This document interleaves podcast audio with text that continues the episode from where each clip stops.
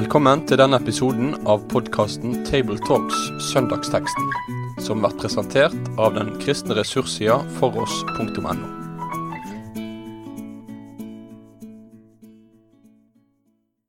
Ja, da har jeg altså lyst til å ønske velkommen til eh, en ny Tabletalks-episode. Og mitt navn er altså Øyvind Ruud Kringstad. Jeg eh, jobber som regionleder i NLM Region Nord. Og, med, og jeg er da vikar for dagen. Og det er du også, Vegard? Stemmer det. Jeg eh, hanka inn på nytt igjen. Jeg har gjort det et par ganger før eh, når eh, det er problemer med å få noen å stille opp. Men jeg syns det er kjekt, så takk for invitasjonen. Veldig bra. Vegard Svendsen, pensjonert sauebonde. Ikke pensjonert sauebonde. Jeg holder fortsatt på med sau, men pensjonert uh, forkynner Riktig. i NLM. Det var et punktum mellom der som jeg glemte å presisere. Uh, det er altså teksten fra Johannes 17, vers 20-26, som vi har foran oss. Og det er fastelavnssøndag, som, vi, som det her tilhører. Har du tradisjon for fastelavnsboller, Vegard? Ja, øh, ikke som jeg øh, mekker sjøl, men øh, jeg spiser gjerne fastelavnsboller. Noen burde jo lage en bedre ordning på akkurat det med krem mellom. Det er jo dømt til å mislykkes. Greit. Vi skal lese litt annet mat. Eh, bibelordet for eh, dagen. Og det er altså Johannes 17, vers 20 til og med 26. Jeg ber ikke bare for dem, men også for dem som gjennom deres ord kommer til tro på meg. Må de alle være ett, slik du, Far, er i meg og jeg i deg. Slik skal også de være i oss, for at verden skal tro at du har sendt meg. Den herlighet du har gitt meg, har jeg gitt dem, for at de skal være ett, slik vi er ett. Jeg i dem og du i meg, så de helt og fullt kan være ett. Da skal verden skjønne at du har sendt meg, og at du elsker dem slik du har elsket meg. Far, du har gitt meg dem, og jeg vil at de skal være der jeg er, så de får se min herlighet, den du har gitt meg fordi du elsket meg før verdens grunnvoll ble lagt. Rettferdige Far, verden kjenner deg ikke, men jeg kjenner deg, og disse vet nå at du har sendt meg. Jeg har gjort ditt navn kjent for dem, og skal fortsatt gjøre det, for at den kjærlighet du har hatt til meg, kan være i dem, og jeg selv kan være i dem. Flott tekst. Veldig fin tekst, og det er jo, eh, vi er jo på slutten av det som kalles for Jesu ypperste prestelige bønn, og for så vidt også helt i avslutningen av det som er hans avskjedstale til disiplene, så er det veldig mange ting som kommer tilbake i, i Jesu bønn som han har talt til sine om i avskjedstalen. Ja, det drar seg liksom til Ja. her. Det er faktisk sånn at eh, du skal jo tale du over den teksten her på søndag. Ja, det stemmer det. Mm. Og jeg eh, har skrevet en andakt til Ja. itro.no. Så det her er ferskvare så det holder. For oss begge, da. Ja, Guds ord er jo alltid ferskt. Men eh, eh, Og jeg må bare innrømme at jeg har fortsatt eh, mye tankearbeid igjen før at jeg eh, går på talerstolen på Røkenes bedehus inne i Lavangen. Ja. Så, eh, men det, det er veldig fint å få være med i samtale over denne teksten. ja. Det her er jo Johannes som skriver, evangelisten Johannes. Og som du nevnte, så er det mot slutten av eh, en tale eller samtale eller samvær som han har hatt med disiplene sine. De, de fem versene, inkludert Nei, fem kapitlene, inkludert kapittel 17, er jo rett og slett henta ifra skjærtorsdagskveld i Jesus siste påske. Og jeg syns det er veldig spesielt å legge merke til Johannes som forfatter, for at man har um, Det er to måter å tenke tid på, og beskrivelse av tid. Kronos og kairos. Der kronosforståelsen av tid er um, ja, si, minutt for minutt, og der tidsbolkene er like store og blir beskrevet i, med likt trykk, på en måte. Mens, og noen av de andre evangelistene som gjengir Jesu liv, er litt mer på den, det sporet. Mens Johannes er ikke det, altså. Nesten halve evangeli evangeliet er jo fra siste uka, cirka, av Jesu liv. Med andre ord så på en måte Han trøkker det sammen og, og mener med andre ord at det her er veldig, veldig viktig. da.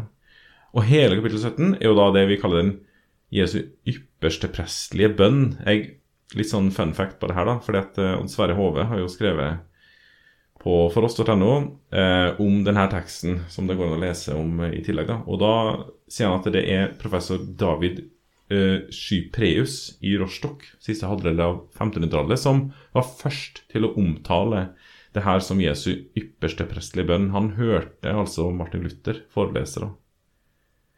Men, men ok, to ord til om det. Ypperste prest, Gammeltestamentet, hovedoppgavene.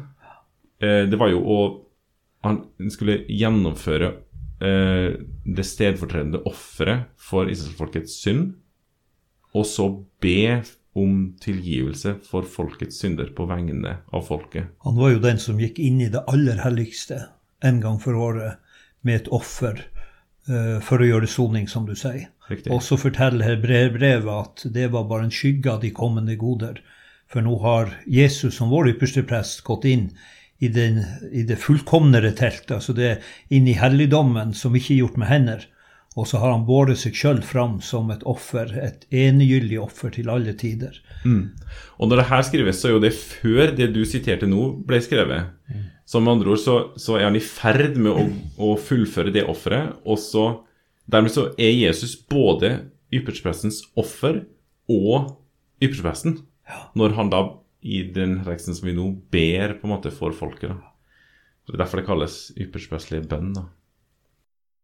Det er veldig innholdsmetta, det her greiene. Og det er, når du leser det, blir det sånn ah, du, Det går nesten ikke an å lese det fort, for det er så sammenvevd og, og sammenfatta. Men vi, vi tar det litt sånn, eh, sånn som det står, da.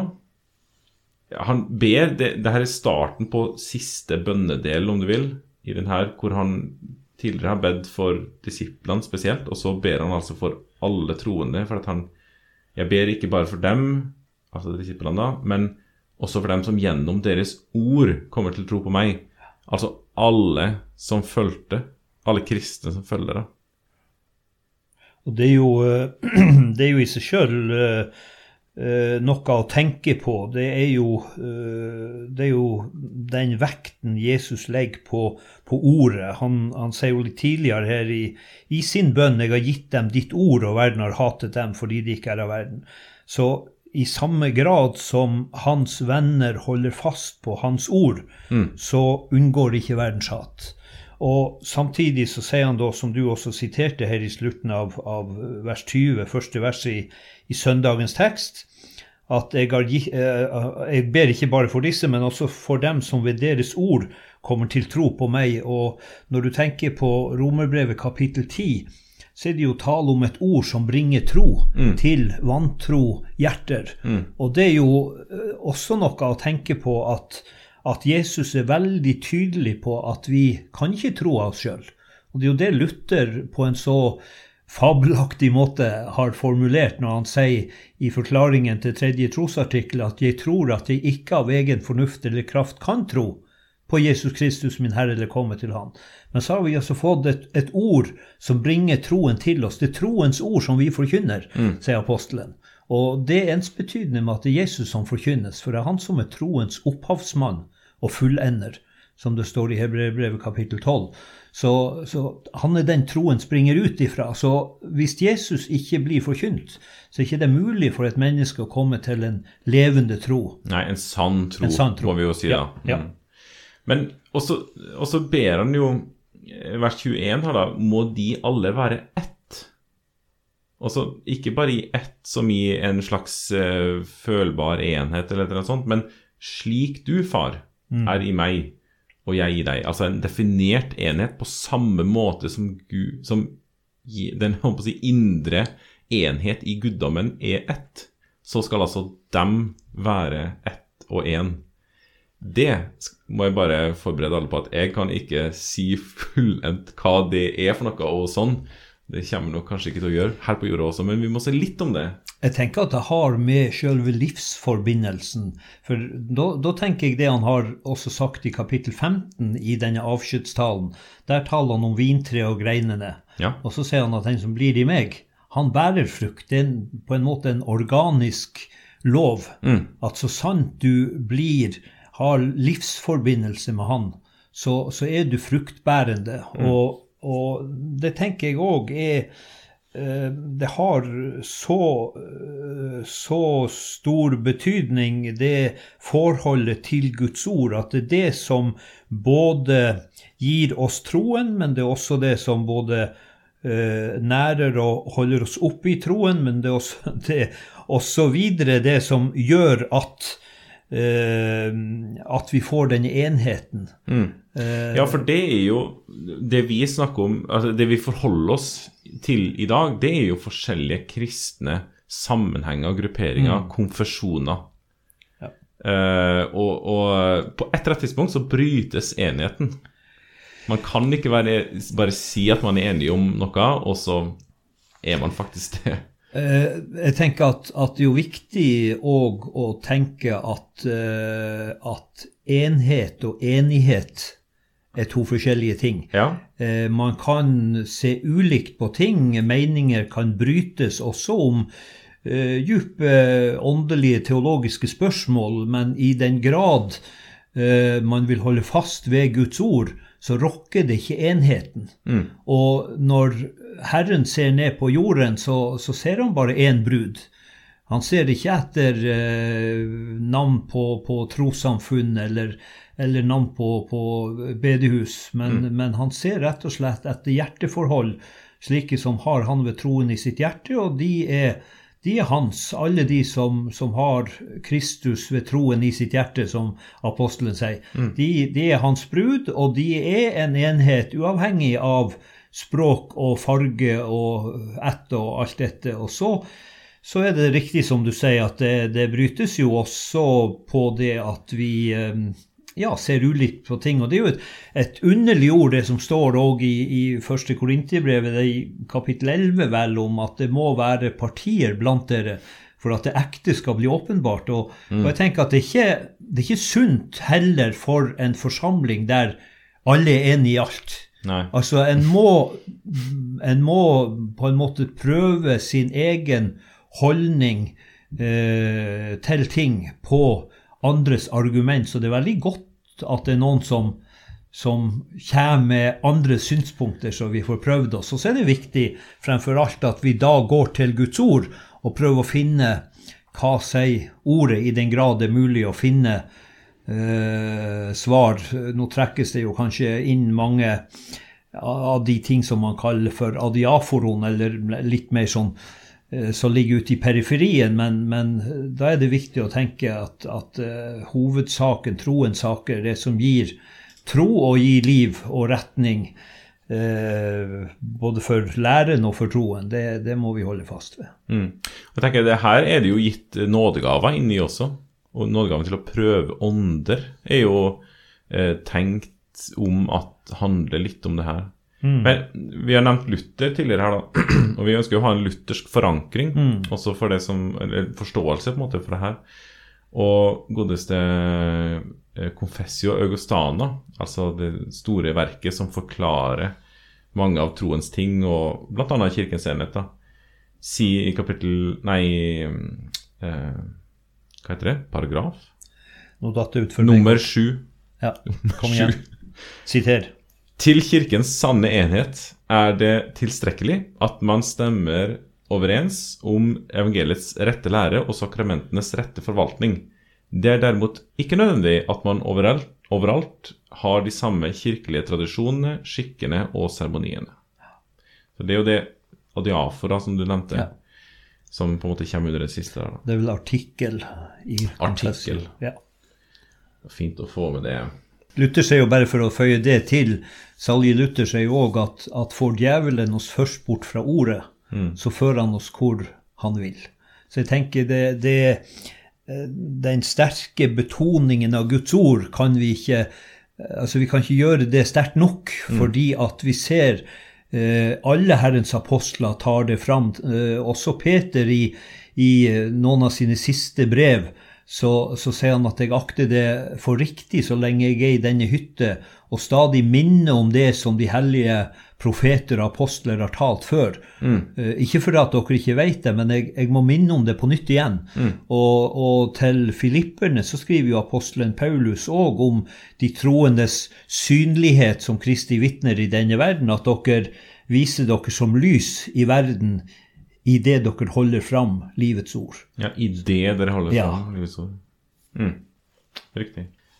Så syns jeg det var veldig flott eh, å lese Og igjen så er det sånn innfløkt her, altså, men i vers 3 Og i min bibel så står det eh, Ja, den første begynnelsen på første setninga der, da. Du, eh, da skal verden skjønne at du har sendt meg, og at du elsker dem slik du har elsket meg. Så vi må på en måte begynne bakerst her, da. Far elsker sønnen, og på samme måte har han utsendt Jesus og elsker den. Det er liksom den indre kjærligheten i Gud her mm. som er utgangspunktet for at også vi, som da er skapt i Guds bilde, også er elska av Han. Det er derifra kjærligheten til oss kommer. Mm. For, for, um, for uh, Jesus er elska av far, rett og slett. Det er jo det han sier, Johannes, også i et av sine brev, at i dette er kjærligheten åpenbart. Ikke at vi har elsket ja. Gud, men at han har elsket oss og sendt sin sønn til soning for våre synder. Ja, så sendelsen av sønnen er ja. uttrykket Eller på en måte, det er den eh, praktiske konsekvens, om du vil, av Jesu kjærlighet. Ja, ja. åpenbaringen. Det er, du kan si, Der har du jo Johannes 3, 16 òg. For så, på den måten har Gud elsket verden. Mm. Eh, det er ikke galt, som enkelte bibeloversettelser skriver, for så høyt, for vi klarer aldri å, å, å måle verken høyden eller dybden i Guds kjærlighet. Nei. Men eh, sånn som norsk bibel har det, syns jeg er tankevekkende, for det står 'for så' har Gud elsket. På den måten har han elsket. Ja. Og det bryter litt med den allmenne oppfatning av at Gud er jo kjærlighet, så han elsker alle. Han lar ingen gå fortapt. Mm. Men han har elsket på den måten at han ga sønnen for at hver den som tror på ham, ikke skal fortapes, men ha evig liv. Mm. Og det, liksom, det kommer fram her også, altså. Det er for å ta verdens synd, sone, seire og mm. gi nytt liv. Og så hadde du et eh, poeng eh, tidligere her, for i vers 24 så sier han ja. Far, du har gitt meg dem, og jeg vil at de mm. skal være der jeg er. Jeg syns jo det er, det er tankevekkende, fordi at ellers så ser vi jo hvor Jesus er så overlatt til Faderens vilje, endog i Getsemane, når han sier det er mulig, så la kalken gå meg forbi, så sier han ikke som jeg vil, men som du vil. Mm. Og, og, i samtale med sine så sier han at jeg er ikke kommet for å gjøre min vilje, men hans vilje som har sendt meg. Mm. Men her, i sin bønn, helt på tampen, mm. så sier han 'Far, jeg vil', og det er sterkt. Ja. Eh, og eh, når vi leser sammenhengen der, så tenker vi kanskje at, at her, her, ser Jesus fram mot eh, den, det fullkomne Guds rike, hvor han skal på en måte motta lønnen, altså alle frelste syndere. Ja, For han ber om at de må være der jeg er. Ja, far, jeg vil at de som du har gitt meg, skal, eh, skal være hos meg. Ja. Eh, for at de skal se min herlighet. Men så er det jo også sånn at Jesus har tilsagt sitt nærvær også uh, her på jorden. Uh, og da sier han at hvor to og tre er samla i mitt navn, der vil jeg være. Og jeg tror ikke vi gjør vold på teksten om vi tenker at Jesus også ber om at hans barn skal være der hvor ordet deles, mm. de troende samles. Der er han. Mm. Og det, der er han for å åpenbare sin herlighet. Og det er jo det som som fornyer oss i troen mm. og gir oss frimodighet også øh, til å leve ut troen i hverdagen. Det er jo nettopp det å, å komme sammen med troens folk. Og jeg tenker når øh, dette med enheten er så sterkt i denne søndagens tekst, så, så er det jo nettopp fordi at Jesus ser at her setter djevelen inn på å splitte de troende. Han sier jo det i i kapittel 10, Johannes evangeliet, det store hyrdekapitlet, der det taler om, om, ulven som kommer og røver dem og jager dem fra hverandre. Da taler han om, om sin flokk. Mm.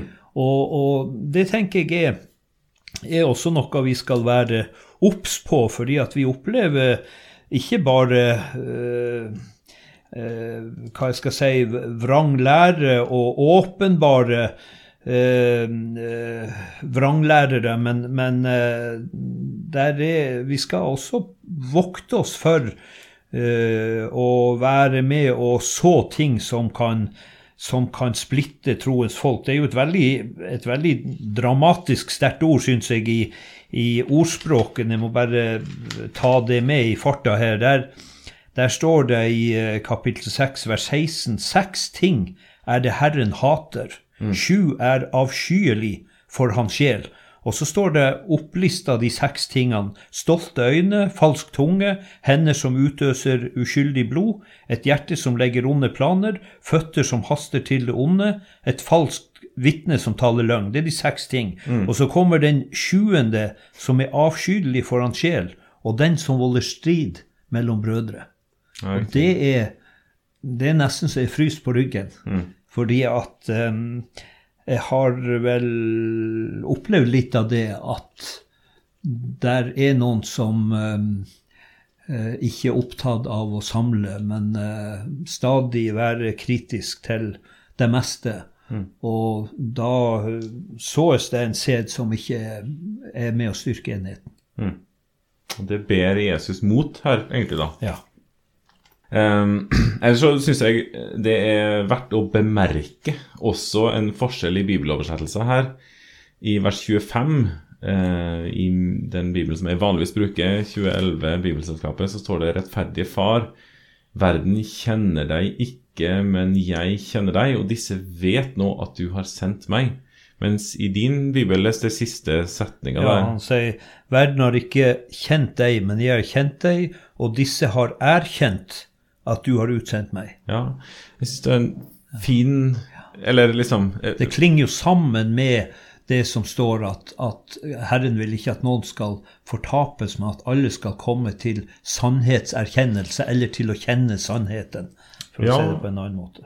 Ja, og det, jeg tenker det her å stå for Gud overfor bibelordet, og, og på mange måter måtte erkjenne, erkjenne sannheten i det her. Ja.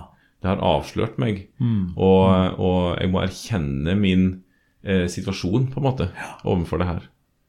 Det, det, er en god beskrivelse av mm. forholdet vårt til det. da. Det er vel litt av det som òg uh, Paulus sier til, uh, til, de troende i, uh, i Galatia, når han skriver om at, at vi har Kan si her at vi har Vi innså ja. At et menneske ikke blir rettferdiggjort av lovgjerninger, men ved tro på Kristus. Så trodde også vi. Så det er en erkjennelse som gjør at du, du, du får en innsikt som ikke er av deg sjøl, men som Gud åpenbarer ved sitt ord og ved sin ånd. Og det er jo det er jo òg en, en, en, sterk sak i, i eh, hans avskjedstale. Det er jo åndens komme, altså den frukten av at Den hellige ånd kommer. Ja, og det blir jo neste her nå, da. Det siste verset. Jeg har gjort ditt navn kjent for dem og skal fortsatt gjøre det, for at den kjærlighet du har hatt til meg, kan være i dem, og jeg selv kan være i dem. Altså, ja, og i din så står det det kunngjort ditt navn for dem, og mm. skal fortsette med det. Og det, da tenker jeg det, no, Rett før så har jo Jesus i kapittel 14 og litt sånn undervist disiplene om åndens gjerning han sier til og med at det er til gagn for dere at det går bort. For de er jo forskrekka når han sier at, at uh, la ikke hjertet bli grepet av angst, for nå, nå, går jeg bort og skal berede dere et sted. Og jeg har liksom sett for meg uh, hvor, hvor, spørsmålstegnet står, og så utdyper han det, og så sier han at det er til gagn, for når jeg har gått bort, så skal jeg sende talsmannen. For mm. jeg har mange ting å si dere, men dere kan ikke bære det nå. Men når han, sannheten sånn kommer, så skal han veilede dere til hele sannheten. Mm. Og, ja, og det, det, skal han gjøre rett og slett. Stadig minne oss om, er ikke det et eh, ord ja. som Og målet med det, da Målet med at, at det skal skje, det er at kjærligheten Gud har elska Sønnen med, skal være i oss. Mm. Eller i dem, står det i teksten, da, men det er jo oss Ja. vi kan tenke det om. Og jeg i dem. Altså de være i dem. Det er jo jeg, jeg blir jo litt fortvilt over mitt eget kalde hjerte ofte. Og så syns jeg det er så ufattelig når Jesus på en måte åpner sin favn, så sier han 'bli i min kjærlighet'. Og det å vite at det er en plass hvor jeg kan fly med alt det som er mangler og feil og, og, og skrøpelig i mitt liv, og så får jeg bli i det som er kilden til til alt liv, det er den kjærlighet Faderen har elsket Sønnen med, og som Han har åpenbart for oss ved at Han ga sitt liv. For vel kan vel noen gi sitt liv eh, for sine venner. Større kjærlighet finnes knapt, sier apostelen. Men Kristus døde for oss mens vi ennå var syndere. Og det er jo det ufattelige. Og det å, å få ta sin tilflukt til det, eh, så får vi tro at Hans kjærlighet også kan, kan strømme ut ifra oss og våre liv. Ja. ja, jeg tenkte på det når jeg eh, altså har skrevet en tekstandakt, må jeg kunne si da. Det er jo det, det som altså kommer denne søndagen på i tro.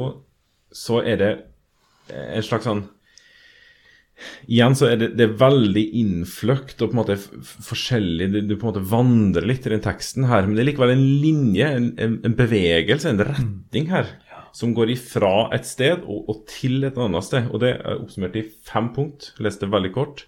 Punkt 1. Faderen og Sønnen er Gud. Punkt 2. Faderen har sendt Sønnen og har vist seg for disiplene. Punkt 3. I troa på Han så har disiplene dermed fellesskap med Faderen. Og punkt 4. Jesus ber for alle dem som kommer til tru på grunn av det disiplene sier, altså deres ord. da. Og for det siste, da, femte, eh, han ber om at vi skal være ett, slik at verden kan forstå at Faderen har sendt Sønnen og elsker alle mennesker på samme måte som han elsker Sønnen. Og med andre ord, det her er Bibelen oppsummert. Og du, som du nevner der, å, å ta sin tilflukt til Jes, eh, Guds kjærlighet, som er, også er forankra i hans eget vesen, og som han har vist ved at han har utsendt sin sønn til soning for våre synder, kan vi fullføre. Bare, bare ta med helt til slutt uh, vers 8 tidligere i samme kapittel. Der sier han For de ordene som du ga meg, har jeg gitt dem, og de har tatt imot dem og kjent i sannhet at jeg er utgått fra deg, og de har trodd at du har utsendt meg. Og det, det ligger jo i det samme. Så det er som du sier, at, at hele dette kapitlet, det du, du kan på en måte vandre fram og tilbake, men det, det er de samme tingene som ligger Jesus på hjertet og både få formidle, men, men det er jo veldig sterkt å se at dette er han altså innenfor for den evige, hellige Gud med, med bønn om at dette må være en virkelighet som er en bevarende kraft for hans folk i verden. Jeg ber ikke at du skal ta dem ut av verden, sier han, men at du skal bevare dem fra det onde. Og da er ordet først og fremst ånden og vennesamfunnet, samfunnet av de hellige, er, ser det ut som ligger Jesus veldig på hjertet. Gud velsigne alle som lytter til det her, og, og også dem som skal bringe det videre til andre. Tusen takk for samtalen, Vegard. I like måte. Med det sier vi takk for følget for denne gang. Finn flere ressurser, og vær gjerne med å støtte oss på foross.no.